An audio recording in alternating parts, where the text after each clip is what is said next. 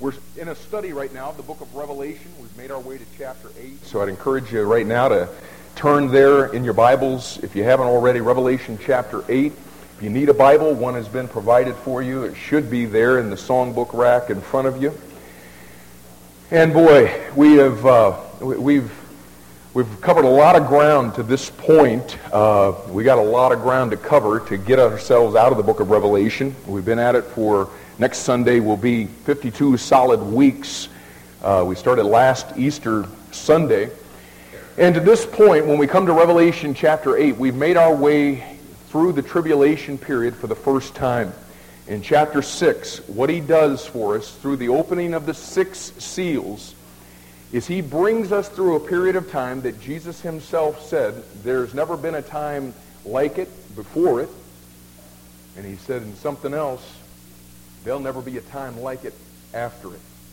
The most horrendous period of time, the most horrendous seven-year period known to man. We've been through it one time, but when he came through the six seals, all he was doing, and, and I mean, as we were making our way through, it was just absolutely intense.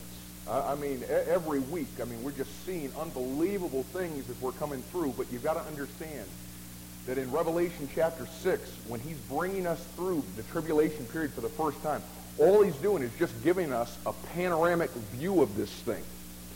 He's going to bring us through the tribulation period three more times before we get to Revelation chapter 19. And when we come to chapter 8, we're beginning to go into the tribulation period for the second time. And as we begin to move in this time, into more depth, into more specificness, into to more unbelievable judgment being poured out by Almighty God. Look what happens in chapter 8 and verse 1. It said, And when he had opened the seventh seal, there was silence in heaven about the space of half an hour. And what I'm wanting you to see here this morning is that there is something that is going on in that 30-minute period of silence that would forever change the world. And you've got to see this in light of its contrast. I mean, what we have seen thus far as the church has been raptured out in chapter 4 and verse 1, we've seen that as soon as the church gets there, they begin to enter into the praise and worship that is going on around the throne. But at this point, when he opens this seventh seal, all of a sudden, the 24 elders, they stop playing their harps. They stop singing the song that Revelation chapter 4 says that they sing that thou art worthy because you are the creator. They stop singing the song that we hear them sing in chapter 5 that thou art worthy because you're the redeemer. We no longer hear the four beasts around the throne singing, Holy, holy, holy, Lord God Almighty. All of the host of heaven go absolutely silent. It's as if they understand what is about to take place on this planet as this seventh seal is opened. John says in verse 2, And I saw the seven angels which stood before God, and to them were given seven trumpets. Okay, and we know that the things, uh, the, the thing that actually breaks this 30 minutes of silence is in verses 6 and 7. It's when these seven angels, which have these seven trumpets, actually begin to sound them. That, that's when this judgment is going to be poured out. We've seen it with the seven seals, and now here come the seven trumpets. Verse 3 says, And another angel came and stood at the altar, having a golden censer, and there was given unto him much incense, that he should offer it with the prayers of all saints upon the golden altar which was before the throne. And the smoke of the incense, which came with the prayers of the saints, ascended up before God out of the angel's hand. And the angel took the censer and filled it with fire of the altar and cast it into the earth. And there were voices and thunderings and lightnings and an earthquake. You see, this is where the judgment begins to be poured out. The silence, as that seventh seal is opened, the silence just deafens heaven. And it's as if all of heaven gasps because they understand what is about to be unleashed on this planet as these seven angels begin to sound these seven trumpets. Now, as we were beginning to see last week, there's, there's a major application of these verses that I believe the Lord's wanting us to see as a church that, that applies to us very practically in just our, our everyday living. But, but I told you last week that we were going to spend some time going back to the Old Testament to set this passage for you doctrinally. All the way through our study of the book of Revelation, we've been very meticulous in comparing Scripture with Scripture so that you can go back at any given time over the rest of your life and you can compare Scripture with Scripture and know exactly what the book of Revelation is describing for us. And I want to make sure that we do that. Now, next Sunday is Easter Sunday, and we're going to, we're going to pick up in verse 6 when these trumpets begin to sound. We're going to begin to make our move right into the heart of the tribulation period next Sunday morning. I encourage you to have somebody with you uh, next Sunday. But before we, we get into the practical application of this passage for us this morning, before we move into the heart of the tribulation, I, I do want to make sure that we've seen exactly what is taking place in these first five verses doctrinally. What John is describing here is what is taking place, of course, in the third heaven.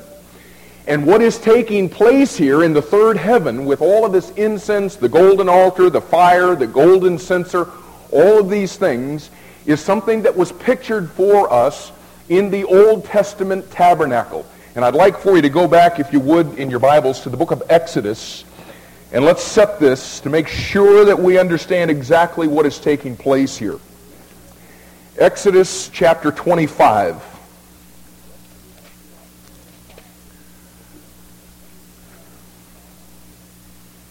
Exodus chapter 25, and look with me, if you will, at verse, at verse 1. It says, And the Lord spake unto Moses, saying, Speak unto the children of Israel, that they bring me an offering. And now drop down to verse 8 and check this out.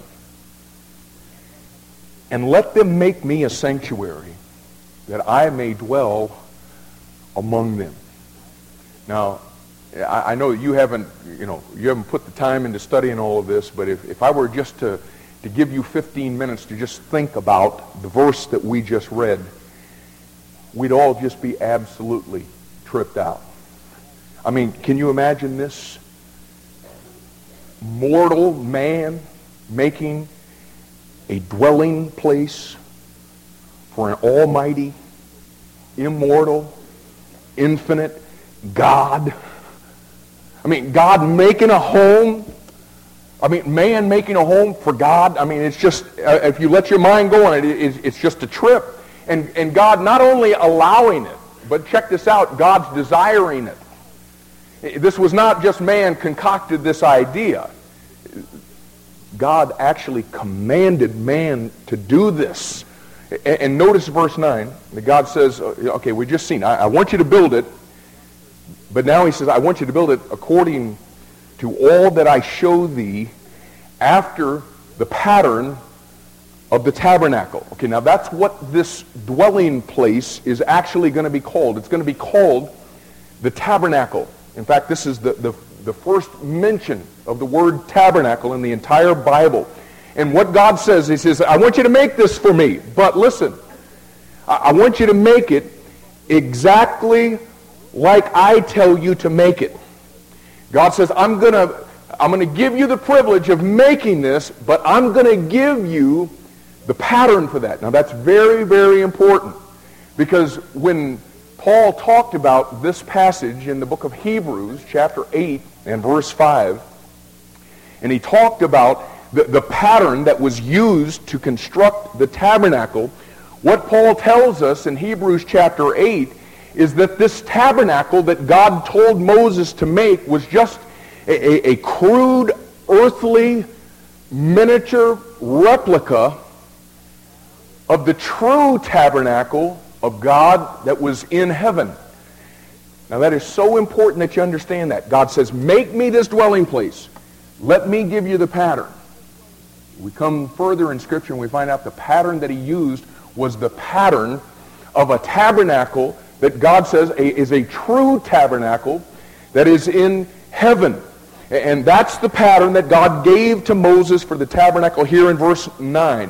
One that was uh, according to the figure or, or the shadow or the, the, the type of the one that is in heaven. This one on the earth would just be a figure. It would just be a picture of something that was literally in the heavens. And notice at the end of the verse that he also gave Moses in verse 9 the pattern for all of the instruments that would go into this tabernacle.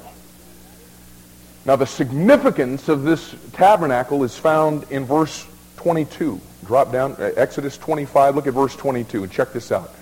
God says, And there I will meet with thee. And what you have there, folks, is one of the most incomprehensible truths in all of the world.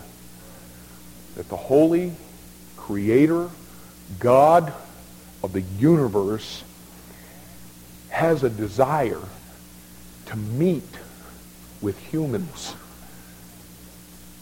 I, mean, just, just ponder that for just a second. It's absolutely unbelievable. And you, and you can see there on your study sheet that, that I've given you a drawing of what this, this tabernacle on the earth would actually uh, look like. And as you might expect, just like God did everything, it was made up of three parts. You can see there, there's an outer court. And then further in, do you see, there's the holy place. And then beyond that, beyond the veil, was the Holy of Holies.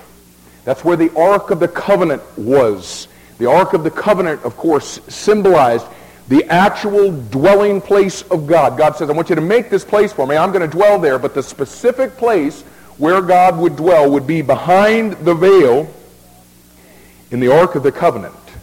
Now, within this tabernacle, and you can see it there on your sheet, there were two separate and distinct altars. First of all, there was the brazen altar, and you see that there in the outer court. It was that which would have been staring you dead in the face as soon as you walked into the entrance of the tabernacle. And on this altar, on the brazen altar, sometimes called the altar of sacrifice, that was where, of course, the sacrifice was made. And turn over to Exodus 38, because this is where God gives a description of this brazen altar, the altar of sacrifice. Exodus 38. And look at verse 1. And he made the altar of burnt offering of shittim wood. Five cubits was the length thereof, and five cubits the breadth thereof. It was four square, and three cubits the height thereof. And he made the horns thereof on the four corners of it. The horns thereof were of the same, and he overlaid it with brass. He made all the vessels of the altar, the pots, the shovels, and the basins, and the flesh hooks, and the fire pans. All the vessels thereof made he of brass. And he made for the altar a brazen gate of network under the compass thereof beneath unto the midst of it. And he cast four rings for the four ends of the grate of brass to be places for the staves. And he made the staves of shittim wood and overlaid them with brass. In other words, it's got hooks or circles on the side of it so they could put rods through it so that they could carry it from, from place to place. Verse 7, And he put the staves into the rings on the side of the altar to bear it withal he made the altar hollow with boards. And again, this is the altar where the sacrifice for sin was offered up. And what would take place is the animal would be brought in and laid before God on this brazen altar. It would be sacrificed and its blood would be shed, of course symbolizing the fact that God would come to this planet and God would lay himself down and God would on his son, the Lord Jesus Christ, mete out the judgment for sin on the cross of Calvary. And so this animal would be sacrificed on that altar. And something interesting, if you check out Leviticus chapter 9, verses 23 and 24, this sacrifice was to be burnt. You don't need to go there now. Leviticus 9, 23 and 24. This sacrifice, once it had been sacrificed, it was to be burnt. But God didn't want anybody just walking up and applying some fire to it. The thing that would approve this sacrifice was the fact that God would send fire out of heaven and it would ignite the coals that would burn this sacrifice. But as we move further into the temple, you see there on your study sheet, in the holy place, there was another altar. This was the golden altar, the altar of incense, and you can, you can see it there right before the veil. It stood just before the veil that concealed the Holy of Holies. And maybe you can just jot down Exodus 40 and verse 5. It gives the location of it. Exodus 40 and verse 5. The altar of incense was positioned as deep in the sanctuary as the priest could go on a daily basis. And only the high priest could go beyond the veil, and then only he could go once a year. But it's positioned as deep into the sanctuary as the priest could go on a daily basis. And turn back to Exodus chapter 30 and see what God has to say here about this altar of incense. Exodus chapter 30. Look at verse 1. And thou shalt make an altar to burn incense upon. Of shittim wood shalt thou make it. A cubit shall be the length thereof, and a cubit the breadth thereof. Four squares, uh, four squares shall it be. And two cubits shall be the height thereof. The horns thereof sh- shall be of the same. And thou shalt overlay it with pure gold. The top thereof and the sides thereof round about, and the horns thereof, and thou shalt make unto it a crown of gold round about. And two golden rings shalt thou make to it under the crown of it, by the two corners thereof, upon the two sides of it shalt thou make it, and they shall be places for the staves to bear it withal. And thou shalt make the staves of shittim wood, and overlay them with gold. And thou shalt put it before the veil that is by the ark of the testimony, before the mercy seat that is over the testimony, where I will meet with thee. And Aaron shall burn thereon sweet incense every morning. When he dresseth the lamps, he shall burn incense upon it. And when Aaron lighteth the lamps at even, he shall burn incense upon it. A perpetual incense before the Lord throughout your generations. Ye shall offer no strange incense thereon, nor burnt sacrifice, nor meat offering, neither shall ye pour drink offering thereon. God says, now listen, I want you to I want you to burn this incense. But don't be bringing any strange incense to burn on there. And there's an exact prescription for it found in the same chapter. Look at verse 34. And the Lord said unto Moses, Take unto thee the sweet spices, stacte and onycha and galbanum, these sweet spices with pure frankincense. Of each shall there be a like weight. And thou shalt make it a perfume a confection after the art of the apothecary, tempered together, pure and holy. In other words, God says, here's the ingredients I want, and give an equal part to each one. This is how we'll make it. This is what this incense is actually going to be composed of. And thou shalt beat, verse 36, some of it very small, and put it before the testimony in the tabernacle of the congregation, where I will meet with thee. It shall be unto you most holy. And as for the perfume which thou shalt make, ye shall not make to yourselves according to the composition thereof.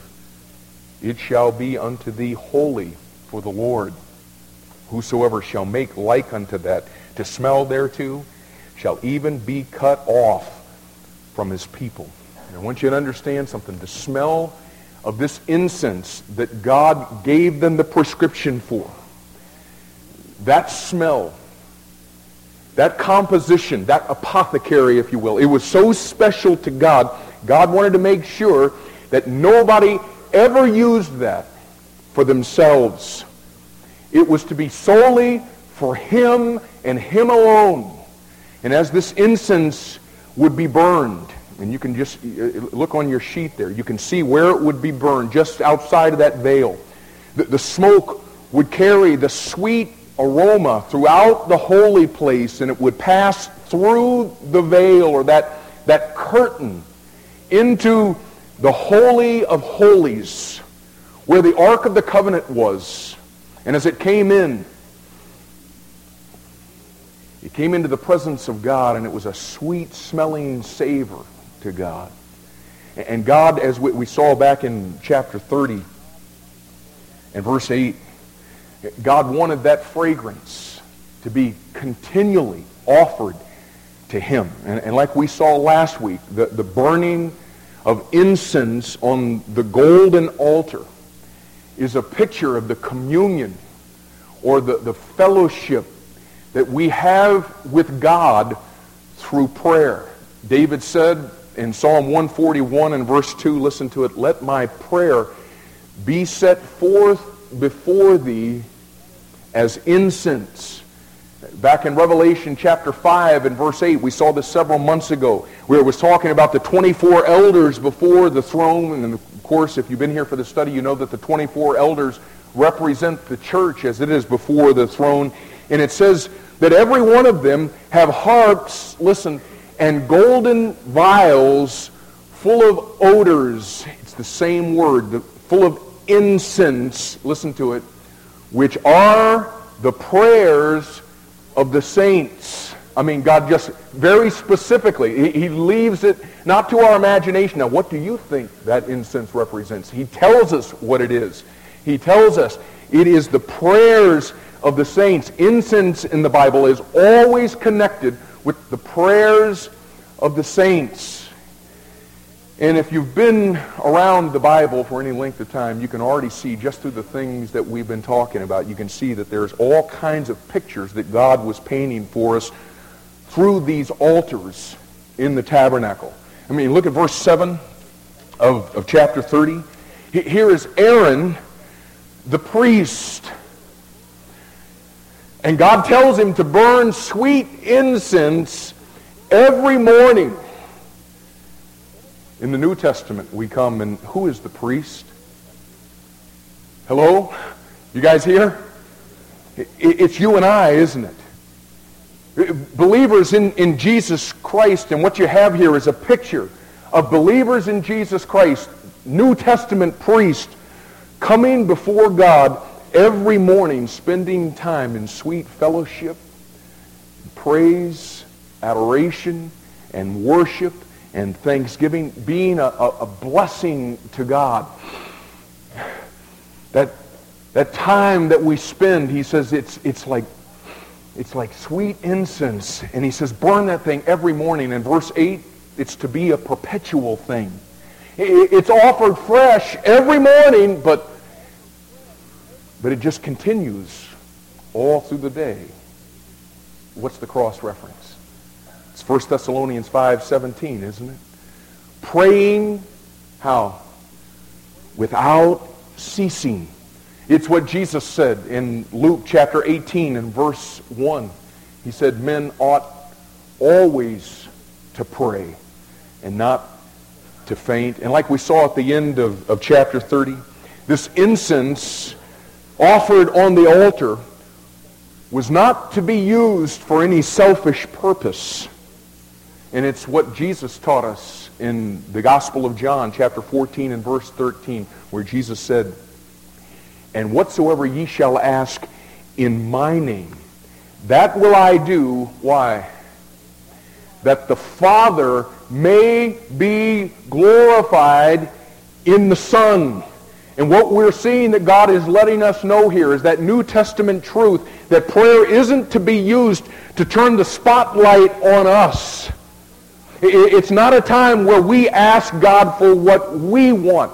It's not a time where we uh, talk to God to serve our own purposes or, or ask God to bring glory to us. It is to be used. It is a time that we use to put the spotlight on him. It's time when we seek to serve his purposes and bring glory to him.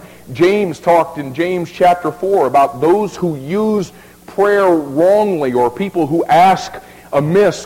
Why do they ask wrongly? He tells you. Because they ask for things that they may consume upon their own lust. And Jesus constantly taught us that we pray in his name, not, not ours. We're not coming asking what we want. We, we come before him in prayer and we're asking what he would ask. We're asking in his name. And listen, any other kind of prayer that we pray, it's strange incense in the nostrils of God. Strange.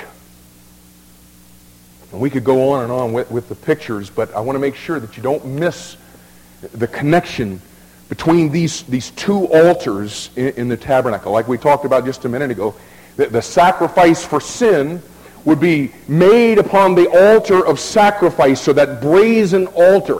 And God would approve that sacrifice by lighting the coals himself that would consume the sacrifice. Only fire originating from himself could, could truly purify and consume or, or approve an, all, uh, an offering. And that was what was taking place at that brazen altar, the altar of sacrifice. God himself would light that fire to consume it. But guess where the fire came from that was to light the incense on the golden altar? You know what the scripture says was to take place? The priest was to take some of the coals from under the altar of sacrifice that God himself had lit. And those coals were to be taken to the altar of incense.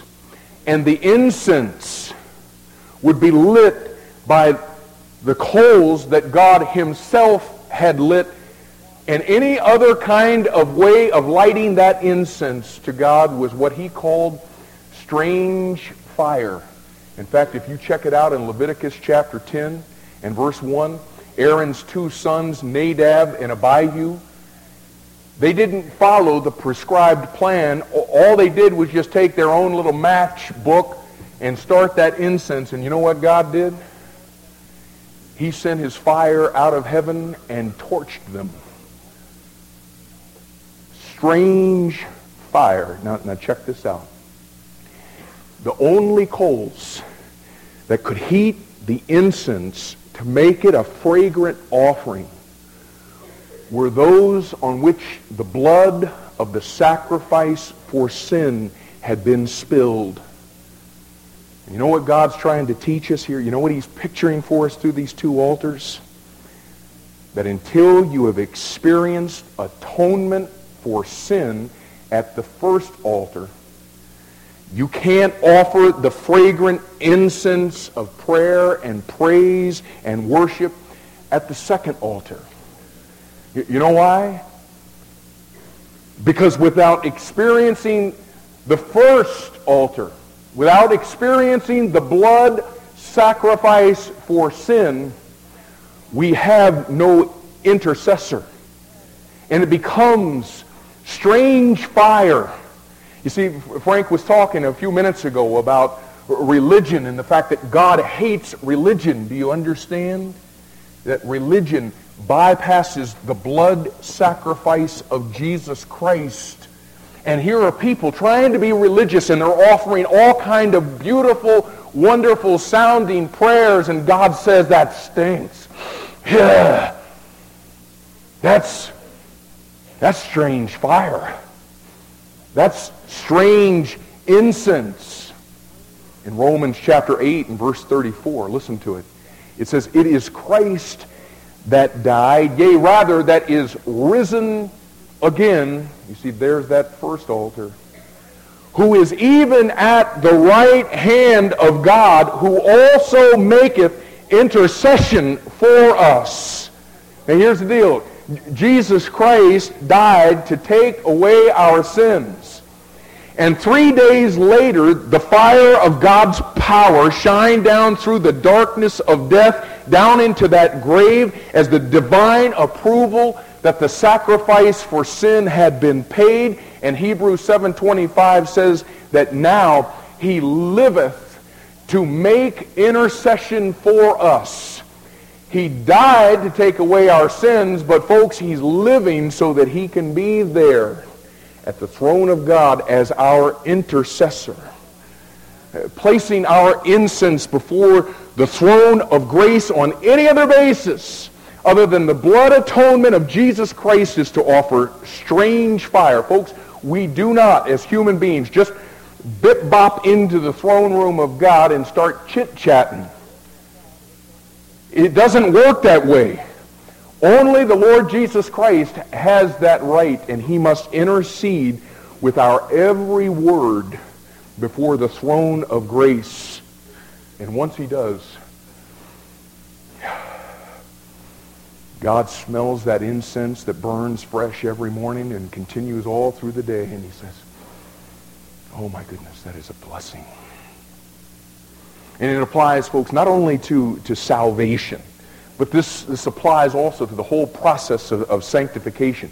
You see, only after we have met Christ at the altar of sacrifice are we eligible for petition and praise and worship at the altar of incense. And what this is, is the believer's constant confession of sin.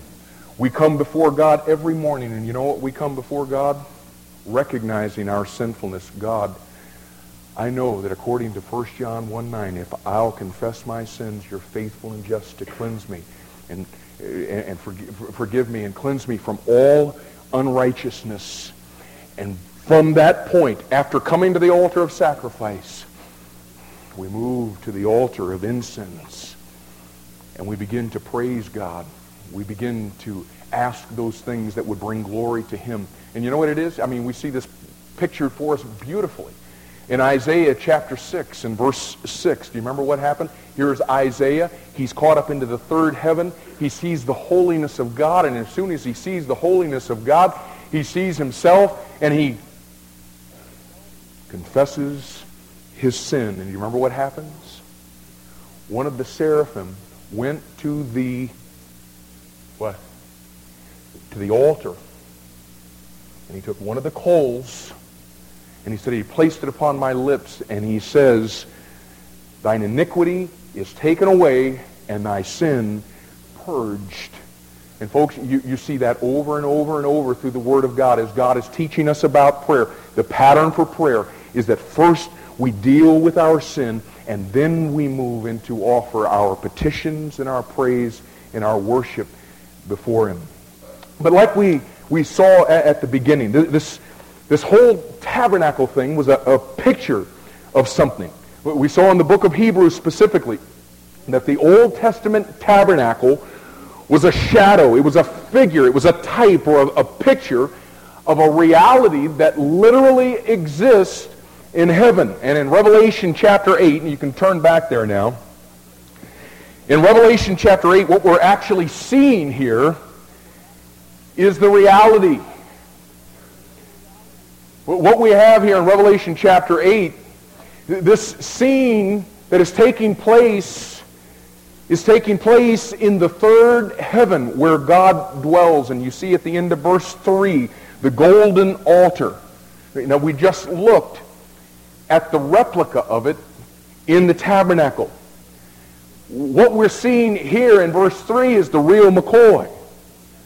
But you see, just like in its earthly representation, you see at the beginning in the middle of verse 3, this altar in heaven is where the incense was offered. Verse 3 says, And another angel came and stood at the altar, having a golden censer and it was given unto him much incense that he should offer it with the prayers of all saints upon the golden altar which was before the throne. Okay, so this golden altar in heaven is before the throne. And you remember that in the tabernacle, the golden altar was located right before the Ark of the Covenant.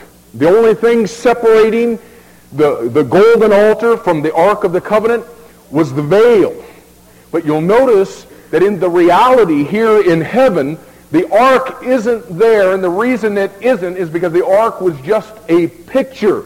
It was just a shadow or a figure. It was a picture of the throne of God. And in heaven, right before the throne, is the altar of incense. Verse 4.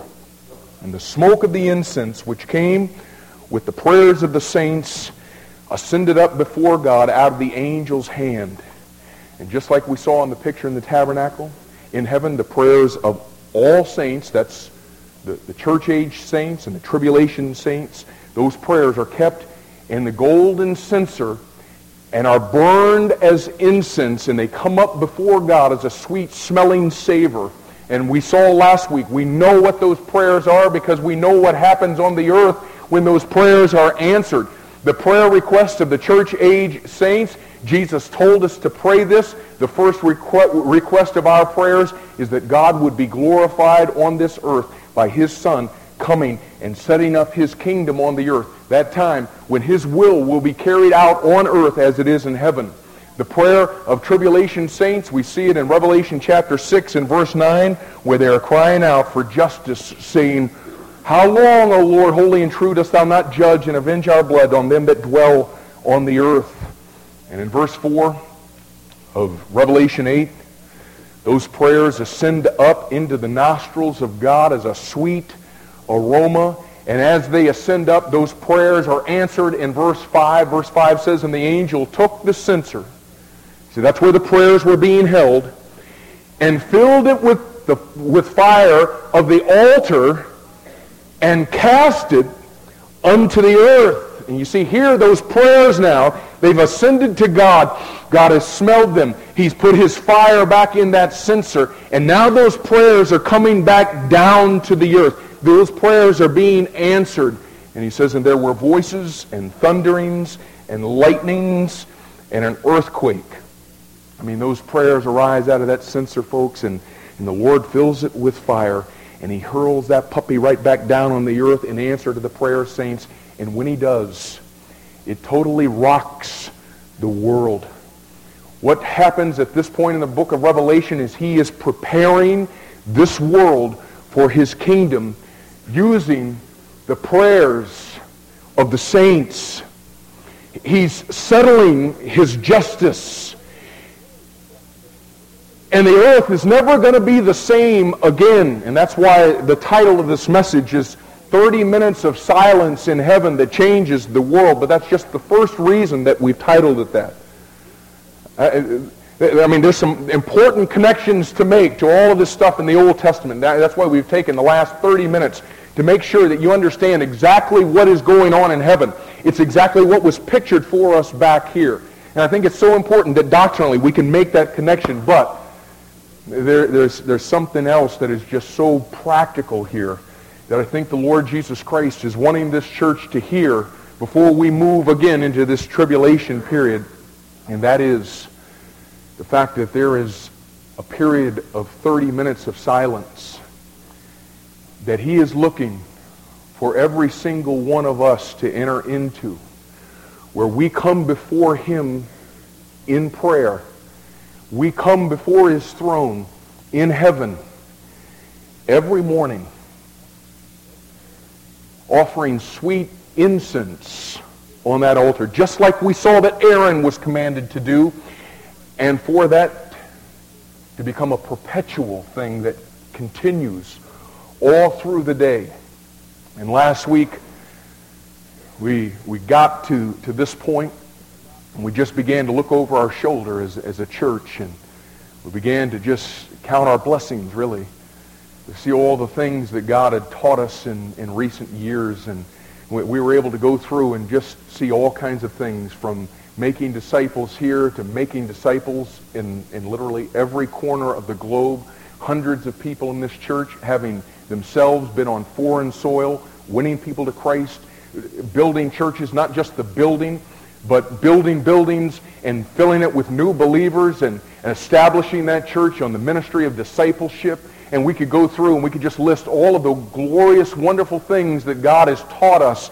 And here we are now, and we're, we're studying the Word of God. We've gotten the handles to where we know the principles of the Word of God so that we can go to it ourselves. And, and we're growing, and we're studying, and we're learning. And yet the thing that catapulted us into this whole dimension of all of these blessings that we're enjoying is the fact that this church years ago before we learned all of these glorious things and before we were busy doing all of these things that we're doing. This was a church that had learned what it was to wake up a great while before day like Jesus talked about and learn to offer sweet incense to him. Just fellowshipping. Just communing with him. And so we began to just, just talk about the fact that God's wanting us to get back to the place to where that 30 minutes is, it's a part of every single day. and it's, it's so significant to us. It's, it would be, for us to miss it, it would be like Aaron not going into that tabernacle every morning and offering that sweet incense so that it may burn perpetually throughout the day. And I'm afraid that, that what has happened to us, or what we're in danger of having happening to us, folks, is that we might well come to the place to where we are so busy with all of the things that are going on in this church and so busy studying the Word of God and making sure that we're dotting all of our, our, our, our spiritual I's in the right place and crossing all of our spiritual T's in the right place that we are, are missing the fact that the God of this universe is wanting to fellowship with us. He's wanting to, as we saw there in Exodus 25, he's wanting to meet with us. So we just began to look at some things that might help us to get ourselves back to the place to where that 30 minutes is, is a priority for us. We talked about the fact that as strange as it is, it's one of the hardest things in the entire Christian life to do. We would much rather witness. We would much rather read our Bible. We'd much rather study our Bible. We'd much rather teach before people. We'd much rather serve. But, buddy, there's just some reason. It's just real difficult for us to get to the point to where we actually spend time in prayer. And we began to look at top, the top six reasons that Christians don't pray. We're not going to, uh, we, we looked at number six, we looked at number five. We won't spend a long time on this, but number six, we don't understand. Here's the first reason, or the sixth reason we, we don't pray. Number, number six, we don't understand God's desire to fellowship with us. And, and that's why when we were going through Exodus 25 there, I'm just wanting to remind you again that the God of this universe, he wants to meet with us. I mean, go figure that. He wants to meet with us. He wants to spend time with us. And we saw how in the garden that, that God wanted to walk with man. We saw that up on the mountain, he said to Moses, he said, I, want to, I just want to be with you, Moses. Ezekiel, out on the plain, he says, I want to talk with you.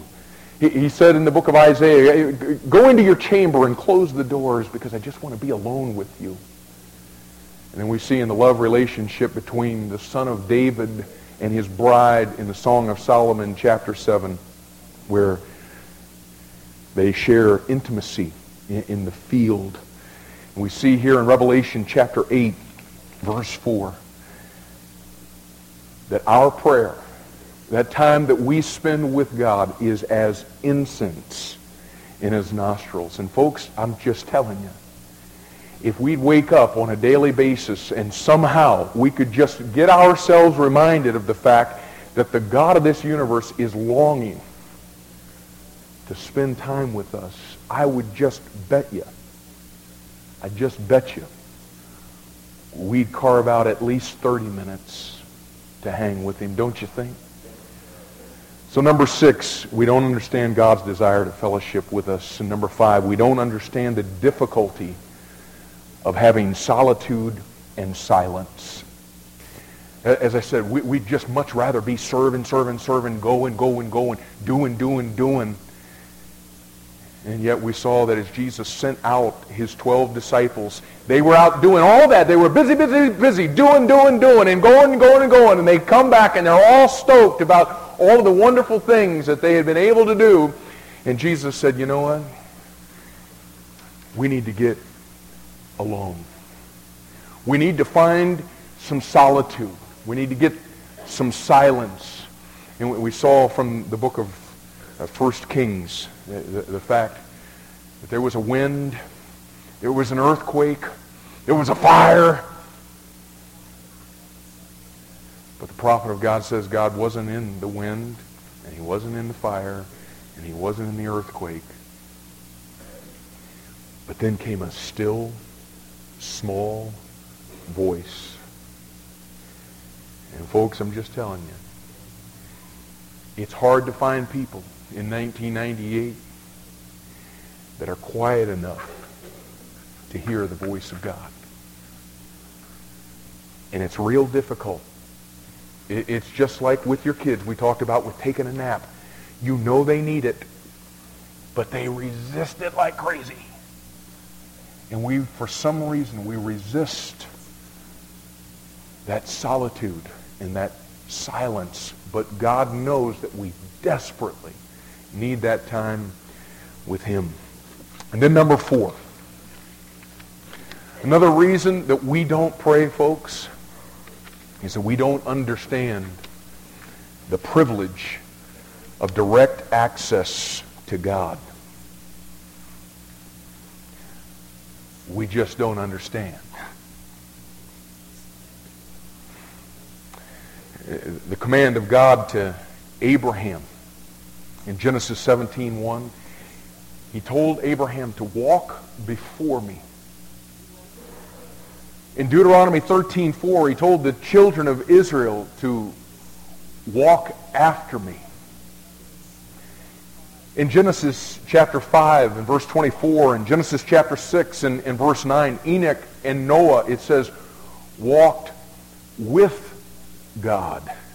I mean, imagine this, walking before God, walking after God, walking with God. But folks, listen, as believers in Jesus Christ, in his church, we have even a closer walk. The book of Colossians chapter 2 and verse 6 says, As ye have therefore received Christ Jesus the Lord, so walk ye in him. Folks, we're so close to him. We are actually in him. We walk before God as children. We walk after God as servants. We walk with him as friends. But we walk in him as members of his body. And what I'm wanting you to see here, folks, is that he made us his home. In 2 Corinthians chapter 6 and verse 16, you know what God says? Uh, listen to it. God says, I will dwell in them and walk in them. Do you understand this?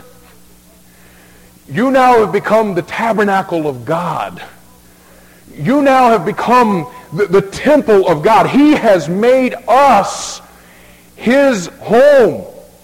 God says, I'll dwell in them and I'll walk in them. And then check this out. Not only has he made us his home, he has made our home himself.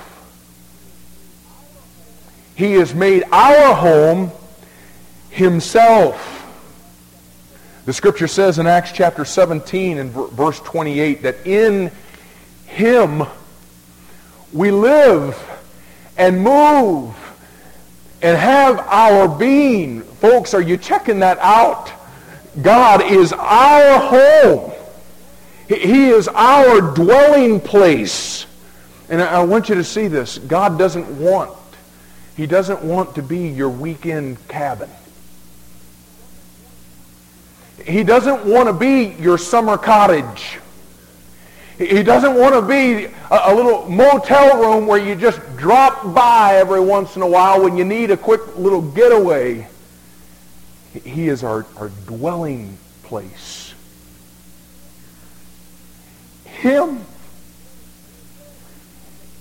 And he says that he will be to us in 1 Corinthians 6, or 2 Corinthians 6. He says that he, I'll be to you not just a God, but I'll be to you a father. I'll be to you a father.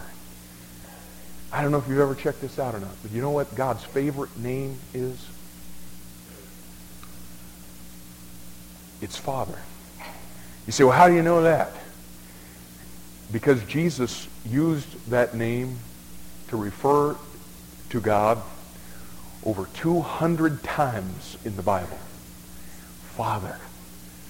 Did you know that the first recorded words of Jesus, most of you know the first recorded words of Satan. But do you know what the first recorded words of Jesus are? It's found in Luke chapter 2 in verse 49. He said, I must be about my Father's business. You know what the last recorded words of Jesus were before his death? Luke 23, verse 46. Father, into thy hands I commend my spirit. You see it at the beginning, you see it at the end, and all the way through. Father, Father, Father. In the Gospel of John alone, he uses the term to refer to God as Father 156 times.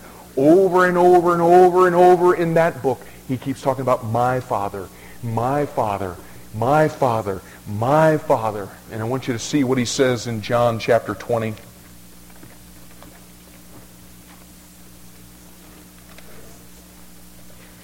John chapter 20. this, of course, is after his, his death, burial, and, and resurrection. He says in chapter 20 in verse 17, Jesus saith unto her, Touch me not, for I am not yet ascended to my Father. And there's that, there's that term that he's used 156 times in this book. Don't touch me yet, for I'm not yet ascended to my Father. But go to my brethren and say unto them, I ascend unto my Father, and check it out, and your Father, and your Father. He, he made himself our home. I, I don't know if you've ever thought about that. We live spiritually in God as our dwelling place, our home. And in that home, you know who he is? He is our Father. He adopted us into his family. Would you go over to the book of Romans? Romans chapter 8.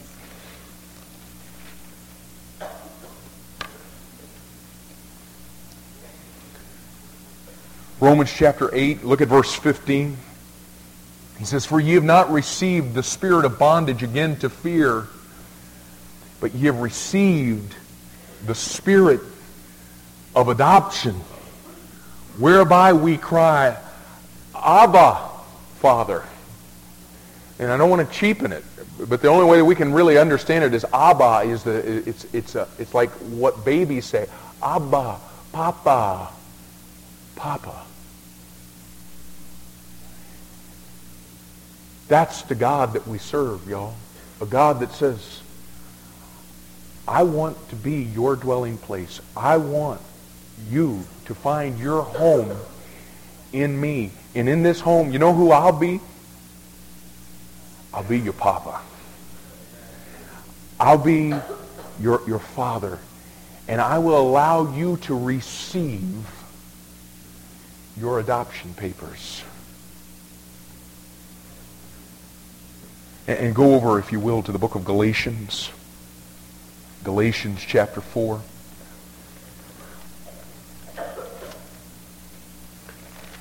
Galatians 4 and verse 4. But when the fullness of time was come, God sent forth his Son, made of a woman, made under the law, to redeem the, them that were under the law, that we might receive the adoption of sons.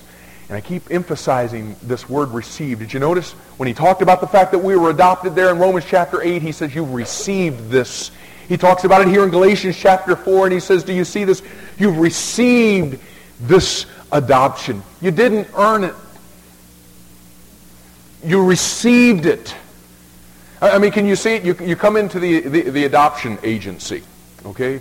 Yes, uh, I, I would like to, to adopt little Billy there. And, uh, but before I do it, I've got a few questions. Uh, first of all, does he have a house to live in? Uh, does he have food to eat? Does he have money for, for tuition and, and other necessities? Does he have a ride to school? Does he have clothes to wear? No. You don't go in and adopt this kid because of what he has. You go in and adopt him because of what he needs. He needs a home. And you see, folks, that's the way that God saw us. He saw us, and he knew that we needed a home. And he said, I, I'll give you a home. It, it'll be me. And, and you know what? When you come in, I'll be to you a father. And, and he saw us as orphans to our own sin. And he says, I want to adopt him. I want to adopt her. He did it because he saw our need. And, and you know what? That, that, that's good because since we didn't earn it through our unbelievable performance, then we can't lose it because of poor performance, can we? You see, he saw our need and he adopted us. And, and you know what? I mean, check it out. It, it would have been enough if he would have just cleansed our name, wouldn't it? But you know what he did? He gave us his. And I mean, it, it would have been enough if he would have just set us free. But you know what he did? He took us home. He took us home. You know, I, have heard I've heard of unplanned pregnancies. But I've never heard of an unplanned adoption. Have you? You know what? This, this was, was calculated. He knew us. He knew all the trouble we'd be. He, he knew all that it was going to cost us. He knew all it was going to cost him. He knew all about our sordid past. And looking at all of that, he came and he signed his name next to ours. And he changed our name to his. And then he took us home. And then he says, call me, call me father, would you? Abba, we, could we just have that kind of relationship? You know, it is just so absolutely right for us to approach him and call him holy. And it is just so absolutely true when we come before him and we call him our king, when we call him our Lord. But you know what? If you ever want to touch his heart, call him Father. Because that's what he wants to be to us. And, and, you know what? When we get to that point where we understand this relationship and the fact that we have access to him because we're coming home and we have him as a father, then all of a sudden prayer probably isn't going to be so dutiful. I got to do this. I really don't want to, but I, I got to do it. Oh, man, when you understand that he wants to fellowship with us, when you understand that we have that privilege of access to him, it's something that, that you want to do. Let me, let me just ask you, before today, do you want to spend time with God? Or are you so busy discipling? so busy studying, so busy planning for the next missions trip that you don't go home and just talk to daddy. There's a third reason that we don't pray. We don't understand the power it unleashes on earth. We don't understand the power it unleashes on earth. Look, in chapter 8 of Revelation, verse 5.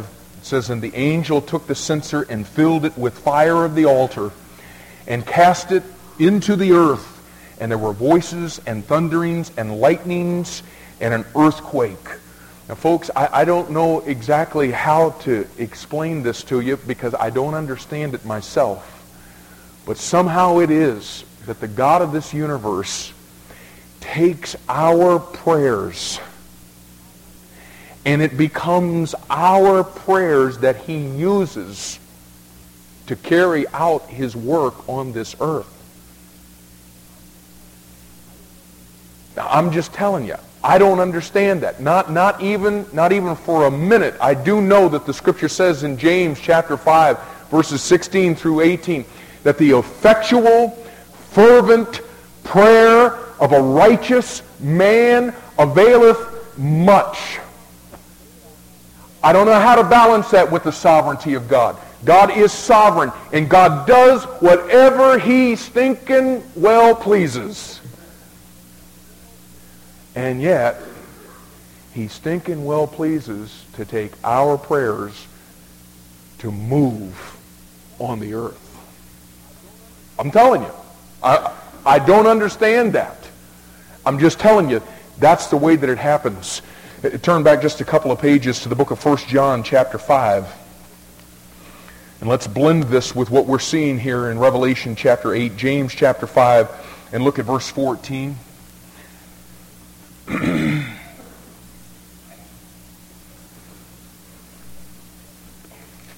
Might help if I get in the right book. 1 John chapter 5, look at verse 14. And this is the confidence that we have in him that if we, if we ask anything according to his will, he heareth us, and we know, and if we know that he hear us, whatsoever we ask, we know that we have the petitions that we desired of him. Now check this out. When you speak, when you pray, Jesus hears. And when Jesus hears, According to Revelation 8 5, thunder falls. And when thunder falls, the world is changed. And that's what I'm, uh, why I'm, I'm, I'm telling you. That 30 minutes that we spend with God in silence, in heaven, coming before him in prayer, it literally, it changes the world. And, and some of us are missing out on it because we just don't pray. When it's the very thing that God is going to use to unleash his power on the earth. Listen, we, saw this earlier. Jesus died so that our sins could be forgiven. But Hebrews 7.25, he lives to make intercession for us. You know what? To some of us, Jesus is still as good as dead. He might as well still be dead because we don't need an intercessor. He liveth to make intercession for us. That's why he is alive and at the right hand of God so that we can fellowship with God. And we don't use him. He might as well still be dead and in that tomb. We don't understand, do we? We don't understand the power that it unleashes on the earth. Number two, the second reason we don't pray, we don't understand the spiritual warfare that's taking place above our heads. We don't understand the spiritual warfare taking place above our heads. And, and I wish that somehow what God would do is for just, I, I wish he'd let us do it for two seconds. I wish he would let us see the other half of reality that we don't see every single day. And because we don't see it, we think it doesn't exist. But I'm telling you, if for two seconds God would allow you to see the spiritual warfare that you enter into every single day of your life, you know what? Nobody would ever have to, ever, ever, ever again, ever have to talk to you about beginning your day with 30 minutes of solitude and silence before God in prayer. If you could see it, I'm telling you, you'd be so absolutely freaked out of your mind that the only thing that you could do would be to fall before God. And I know some of you don't believe that. In the book of Job, chapter 41, and we don't have the time to prove all of this, but in Job 41, God talks about a creature called Leviathan. We know by comparing Scripture with Scripture who Le- Leviathan is. Who is he, y'all? He, he is Satan. In, in fact, he is so well disguised himself that most believers on this planet do not even have a clue that Job 41 is all about the person and the working of Satan. In fact, the most detailed description of the person and working of Satan is in Job 41. Most believers don't even have a clue. And what God tells us there is that one look at Leviathan would cause you, listen, would cause you to literally pass out. I mean, if God just for one second, man, opened your eyes to be to see your enemy and what's going on above your heads, buddy, you'd literally pass out. And as soon as you woke up, I know what you'd do. You'd roll over on your face before God and say, Oh God, oh God, do I need you? I understand I'm in a warfare. We saw in Daniel chapter 10, Daniel is praying and, and he's looking for the answer to come, and it doesn't come. So he keeps praying and he's praying and he's fasting, and the answer doesn't come for three solid weeks, 21 days. Finally, the angel comes down and says, Phew! Wow, man! Thanks for praying, Danny. Because I want you to know something, buddy. It's been wild out there. He says, man, God answered your prayer as soon as you started praying. It's taken me three solid weeks to get here because there's been demonic oppression that's existing right over this nation that's hindered me from getting here. And because you kept praying and because you've been fasting, you know what God did? He sent Michael down, and Michael's kicking his behind right now, and now I'm down here giving you the answer. And we're praying, uh, Lord, bless me today as I go to work. And we wonder, we wonder why we get our behinds kicked every single day. Oh, I'm telling you, if we understood the, the warfare, and we don't have time to go into Ephesians chapter 6, but you know the passage, don't you? It says, we don't wrestle with a flesh and blood enemy. We wrestle with principalities and powers and spiritual darkness. And, and what God keeps saying is, you got to stand. You got to stand. You got to stand. You got to stand four times. Stand, stand, stand, stand. You know how you stand? He tells you in the passage. Get on the whole armor of God. You know how you put it on? Check it out. You put it on through prayer.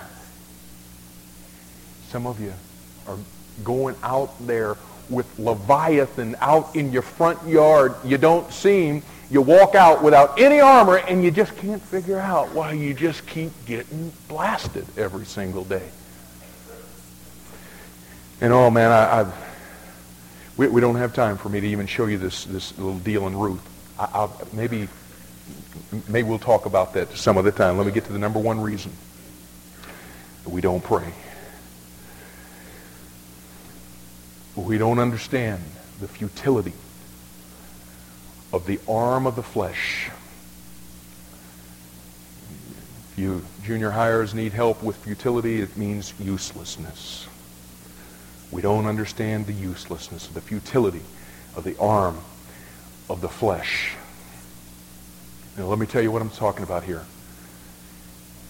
In John chapter 15, in verse 5, Jesus made a monumental statement, y'all. He said this, Without me, ye can do, what's the next word? Nothing. Without me, you can do nothing. Romans chapter 17 and verse 18, Paul said, In me, that is in my flesh, dwells no good thing. None. None whatsoever. Uh, our problem, the, the reason that we can go day after day after day and not spend extended periods of time with God in prayer is we really don't believe that without him we can do nothing. We think we can do it in our own power. I'm saved, ain't I? And you are. But every single one of us wake up every single day full of ourselves, full of our flesh. And you know what the flesh will do? The, the flesh will make you think that nothing is something. We're busy working for God. We're looking at all this stuff we're doing and we're saying, check that out. Look at all this stuff I'm doing. God says, where is it? I, I don't see it. Without me, you can do nothing. We don't need to turn there, but in Matthew chapter 26, Jesus is coming to the most crucial period of time in his life. Pastor Frank just masterfully pu- pulled us through this uh, several Sunday nights uh, ago. In, in the Garden of Gethsemane, Jesus is at the most crucial period of time in his life. And you got to understand something about this garden. You see, all of human life began in a garden, and it was perfect. All of human existence is going to end in a garden that'll be perfect. Sin entered into this garden. And to get from this garden that has now been infiltrated by sin, to get to this garden that is once again perfect, you see, he's got to walk into this garden. And this garden is the Garden of Gethsemane. It's where he goes to battle with his will. He pulls the disciples together and he says, fellas, there's never been a time in my entire life that I've needed you like I need you right now. And I want you to do something for me. Oh, I'm gonna I'm gonna go right over there to pray. And, and when I go, I'm begging you, would you do this for me? Would you pray for me right now? And he goes over and, and he prays and it gets so intense he wants to come back and he wants to just fellowship with, with, with these three that are so close to him. He comes back and they're zonked. And he says, hey, hey fellas, if you would, I, man, I'd really appreciate it if you'd pray for me. I'm needing you right now like I've never needed you before. I'm, I'm, I'm asking you, would you pray? And he goes back he begins to pour his heart out saying, Father, not my will, but thine be done. And he comes back, and as he begins to come back, he sees, here comes Judas and all of the, the soldiers. He wakes him up and he says, it's cool. It's, it's over now. You, you don't need to pray. And here goes Peter, buddy. Pulls out the sword. Takes off the dude's ear. I, was down at a church down in North Carolina. was on vacation last year. A black preacher preaching on this passage, and he says, "Now, y'all, Peter was a fisherman. He wasn't a marksman with that sword. He wasn't aiming for the dude's ear. He missed. He was aiming for his head. And, and, you know what, what Jesus does? He says, Pete, would you put that stupid thing away? You know what Peter was doing? He was trying to fight a spiritual battle with a fleshly sword. Jesus had asked those men to go to battle for him, where you do spiritual battle. On your face before God in prayer. But Peter does what most of us do on a daily basis. I'm going to take care of this thing. I'm going to live the Christian life. I'm going to do it my way. And we go out in the arm of the flesh trying to do a spiritual work. And it doesn't work. It just doesn't work. Oh, man, I'm telling you, the flesh will deceive you. It'll make you think you're all right. But there ain't nothing of any eternal value taking place there. Oh, folks, if we understood the futility of us in our flesh trying to do something for God, I promise you, we would fall on our face before God and pour ourselves out in emptiness before him and saying, Oh God, use me as a vessel that you can fill to live your life through me today. I don't want to go in the strength of my flesh. I need you to fill me with your spirit. And folks, I'm, you know what? I, I know, I know the stuff we're talking about is A, B, C stuff. I know it's not like, you know, what we're going to see next week as we're going into the tribulation and blood and fire, you know, and all, all of this. Yeah, we, we want all that. But this is where it is, folks. This is the nuts and bolts of the Christian life. And you take this element out. You take that 30 minutes of silence and solitude before God every single day. You take that out, and we ain't got jack. No power nothing of any eternal value, and no relationship. And that's probably the most grievous thing of all to the heart of God. Is he's done all that he's done so that we can have that fellowship with him. And we're just content with a little nod, yay, thanks for my salvation, and help me today.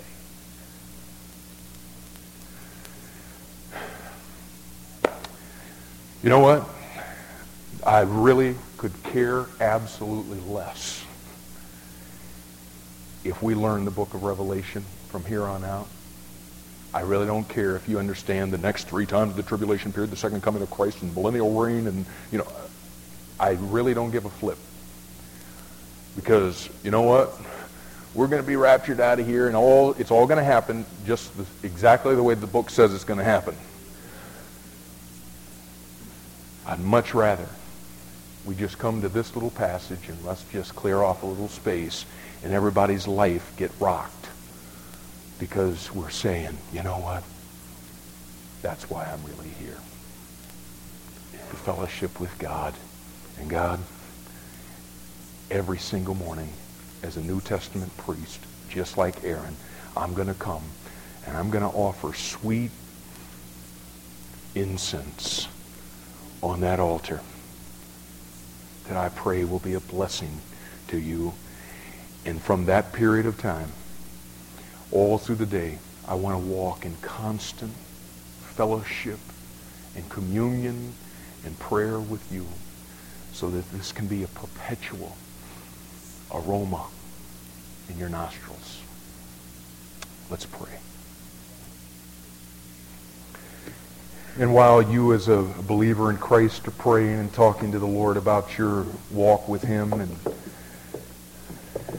your fellowship with him, could I take just a second to talk to those of you that are here this morning that have never received Jesus Christ? I've been obviously preaching to believers in Christ, but you know what? You would have totally had to zone out this morning to miss the fact that the God of this universe is a personal God. He's not just a, a deity that's sitting out there somewhere in, in outer space somewhere disconnected from humanity. This is a God that has a passion to fellowship with us.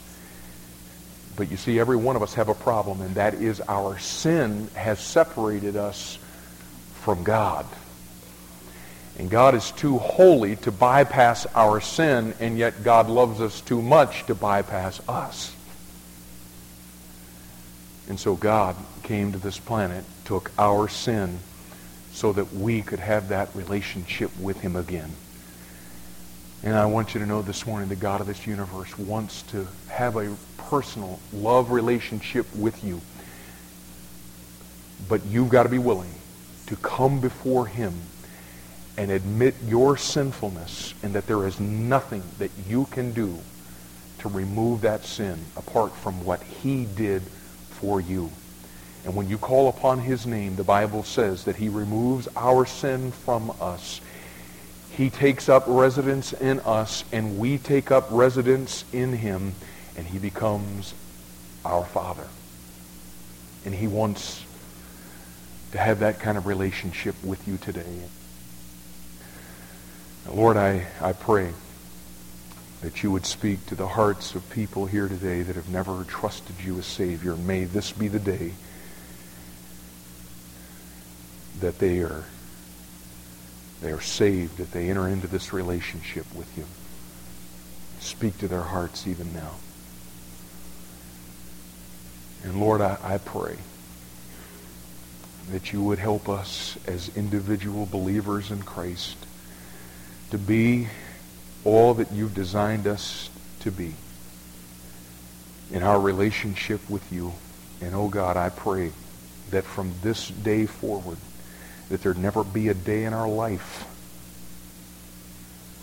where we don't come to the altar of incense like Aaron to offer that sweet smelling fragrance of our prayer and fellowship with you, having first gone to the altar of sacrifice, having our sin removed, and basking in the relationship that is ours with you.